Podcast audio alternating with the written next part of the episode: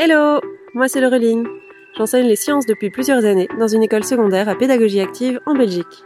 À travers le podcast La prof de sciences, tu auras accès aux coulisses d'une collègue directement dans tes oreilles. Je partagerai avec toi la façon dont je donne mes cours et ce que je mets en place tous les jours dans mes classes, en plus des réflexions quotidiennes qui m'ont amené à ces pratiques. Allez, c'est parti pour l'épisode du jour Hello les profs Ça y est, la rentrée est là, et avec elle, les premières heures de cours. Peut-être que le stress monte, et en fait c'est bien normal, on est tous passés par là. Démarrer une nouvelle année, et encore plus si c'est ta première année, c'est se poser des milliers de questions sur la façon dont tout va se dérouler. C'est se demander comment faire pour que tout aille au mieux, mais sans réellement savoir à quoi s'attendre, puisque bah peut-être que c'est ta toute première fois. Je te donne donc ici quelques conseils pratiques sur le contenu de ta première heure de cours ou de tes premières heures de cours, car je pense qu'une part importante de la réussite de la rentrée, c'est d'être le mieux préparé possible. Premier conseil. Montre qui tu es. Les élèves, ils te connaissent pas, mais ils vont passer une année complète avec toi. Je pense donc qu'il est important de montrer dès le départ comment tu es et quel va être ton fonctionnement durant l'année. N'essaye pas de te faire passer pour le style de prof que t'es pas. Si t'es un prof plutôt strict, bah sois strict depuis le premier jour. Si tu bases plutôt ton enseignement sur l'humour, bah fais-le aussi dès le premier jour. Si tu changes de visage entre chaque cours, les élèves sauront pas ce qui les attend et n'auront pas les bons codes pour interagir avec toi de la façon dont tu le souhaites. Et il n'y a pas vraiment de meilleur style de prof, hein. chacun le sien et c'est tant mieux. Les élèves vont vite apprendre comment se comporter avec chacun de leurs enseignants. Et bah, certains élèves vont mieux s'accorder avec les profs stricts et d'autres élèves s'accorderont mieux avec des profs qui sont moins stricts. Il en faut pour tous les goûts et je t'encourage juste à être toi-même autant que possible dès la première minute en classe. Si tu penses dans ton idéal que être un bon prof c'est être strict, mais qu'en fait c'est pas dans ton comportement normal, ben euh, les élèves vont bien comprendre que ça marchera pas comme ça et ce sera pire que mieux.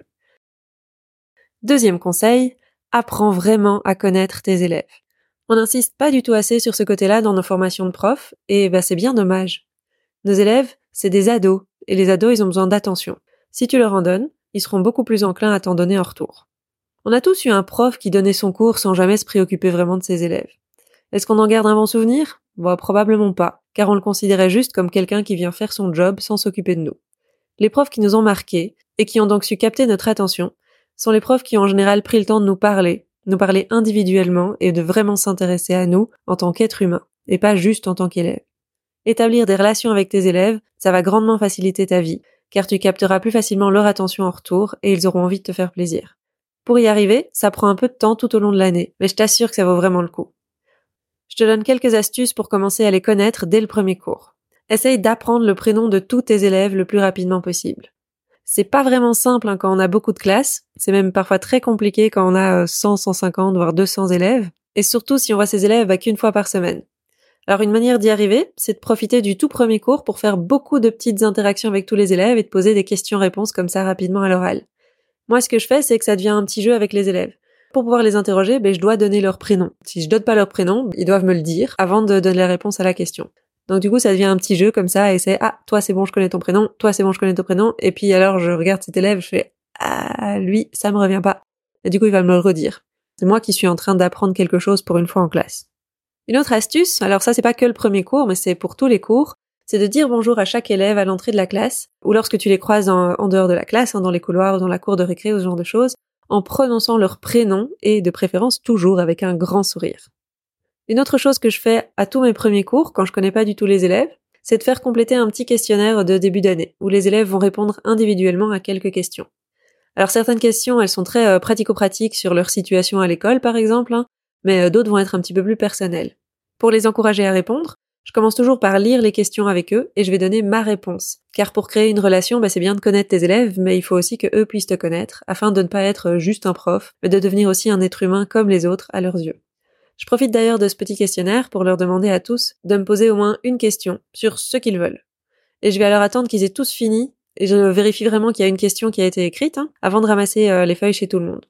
Je vais ensuite directement répondre à toutes les questions pour toute la classe, et ça me permet comme ça dès le premier cours de montrer aux élèves que je vais attendre qu'ils répondent à mes consignes, donc euh, tu dois écrire quelque chose, euh, je vais pas reprendre la feuille avant, et que je suis aussi prête à répondre à toutes leurs questions.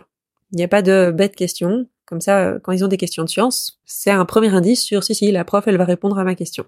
Bon alors attention, quand je dis répondre à toutes leurs questions, faut pas hésiter quand même à poser des limites si jamais ils ont des questions sur ta vie personnelle ou si tu trouves que certaines questions sont inappropriées mais en général, ça va plutôt bien de ce côté-là. Troisième conseil, écouter les intérêts et les difficultés des élèves. Un autre bon point de départ pour accrocher les élèves, bah, c'est de partir de ce qu'ils connaissent et de ce qui les intéresse. Je prends toujours un moment pour discuter de leurs cours de sciences de l'année précédente, si jamais c'est pas moi qui les ai eus, et d'entendre leurs échos sur le déroulement de cours, et reparler un petit peu de la matière qui a été vue, et de ce qui n'a peut-être potentiellement pas été vu, et qu'il faudra donc voir en plus de ce qui est normalement prévu. Bref, bah, ça me permet de sentir un petit peu le, feeling de la classe face aux cours de sciences et de voir si ah, ça va peut-être être plutôt des scientifiques ou bien peut-être qu'il va falloir que j'aille les rechercher d'un petit peu plus loin. Je préfère largement faire ça de manière conviviale et informelle plutôt que de passer par un test pour voir le niveau des élèves, comme je sais que ça se fait dans certaines écoles. Mais bon, chacun a ses préférences, hein, et si c'est imposé dans ton école, il bah, faudra bien le faire. Rien ne t'empêche par contre de passer en plus par une petite discussion informelle. Et alors autre chose, j'essaye aussi de demander aux élèves ce qui les intéresse dans le cours de sciences. Et euh, lorsque c'est possible, bah, de partir de leurs intérêts pour construire le cours. Alors je vais t'avouer que souvent, bah, je triche. Je prévois un potentiel intérêt qui m'arrange, et puis je vais construire déjà mon cours autour de tout ça. Il me reste alors plus qu'à guider les élèves lors de notre discussion pour que cet intérêt ressorte en classe. Euh, quand je vais entendre quelque chose qui m'intéresse, je vais ah oui, ça, ça a l'air intéressant. Et puis ensuite, je vais en fait leur faire croire que ça vient d'eux. Si jamais cette démarche t'intéresse, je peux t'expliquer dans un prochain épisode comment j'ai construit par exemple tout mon cours de quatrième sciences de base autour de la question comment installer une société sur Mars? Et j'ai à peu près réussi à faire rentrer tout mon programme, ou presque. Si tu arrives à vendre à tes élèves un sujet ou un thème qui les intéresse et qui t'intéresse toi aussi hein, au passage, c'est un excellent premier pas pour leur donner envie de t'écouter. Tu peux aussi partir d'un sujet d'actualité dont ils pourraient avoir entendu pendant les vacances, par exemple.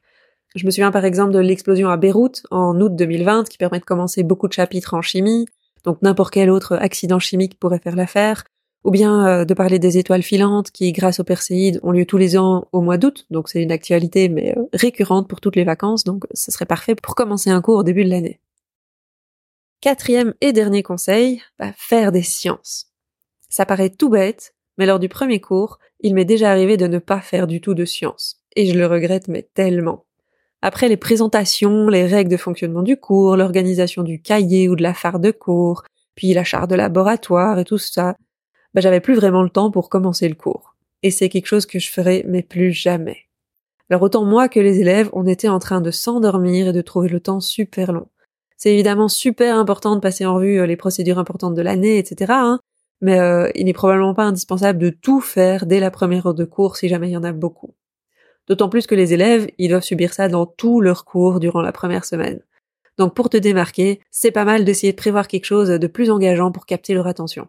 Un petit jeu ou bien une démonstration rigolote ou impressionnante, une activité où ils peuvent se lancer directement dans quelque chose de très concret, enfin bref, euh, les laisse pas assis en train de s'endormir sur leur chaise. C'est horrible. Ça peut aussi être un labo tout simple qui te permet justement de parler euh, concrètement de la sécurité au laboratoire, mais de manière beaucoup plus concrète vu qu'ils vont faire directement une manip. Voilà, donc avec tout ça, j'espère que tu as un peu plus d'idées concrètes sur le déroulement possible de ta première heure de cours avec chaque classe. Et si jamais tout ne se passe pas comme prévu, bah no stress, hein, il y a toujours moyen de se rattraper plus tard. Pour toi, c'est super important de faire une première bonne impression, mais euh, pour les élèves, bah dis-toi qu'ils passeront toute leur semaine à rencontrer des nouveaux profs. Hein. Donc si ton premier cours euh, bah, c'est un peu un flop, ils auront vite fait de l'oublier et de se souvenir du deuxième ou troisième ou xème cours où en fait t'auras fait quelque chose de vachement plus mémorable et c'est ça qui va leur rester en mémoire. Allez, c'est parti pour les premiers cours Merci d'avoir écouté cet épisode jusqu'au bout. J'espère qu'il t'a plu. Si c'est le cas, tu peux le recommander à un ami ou laisser un avis sur ta plateforme d'écoute. Ça me ferait super plaisir. À bientôt pour le prochain épisode.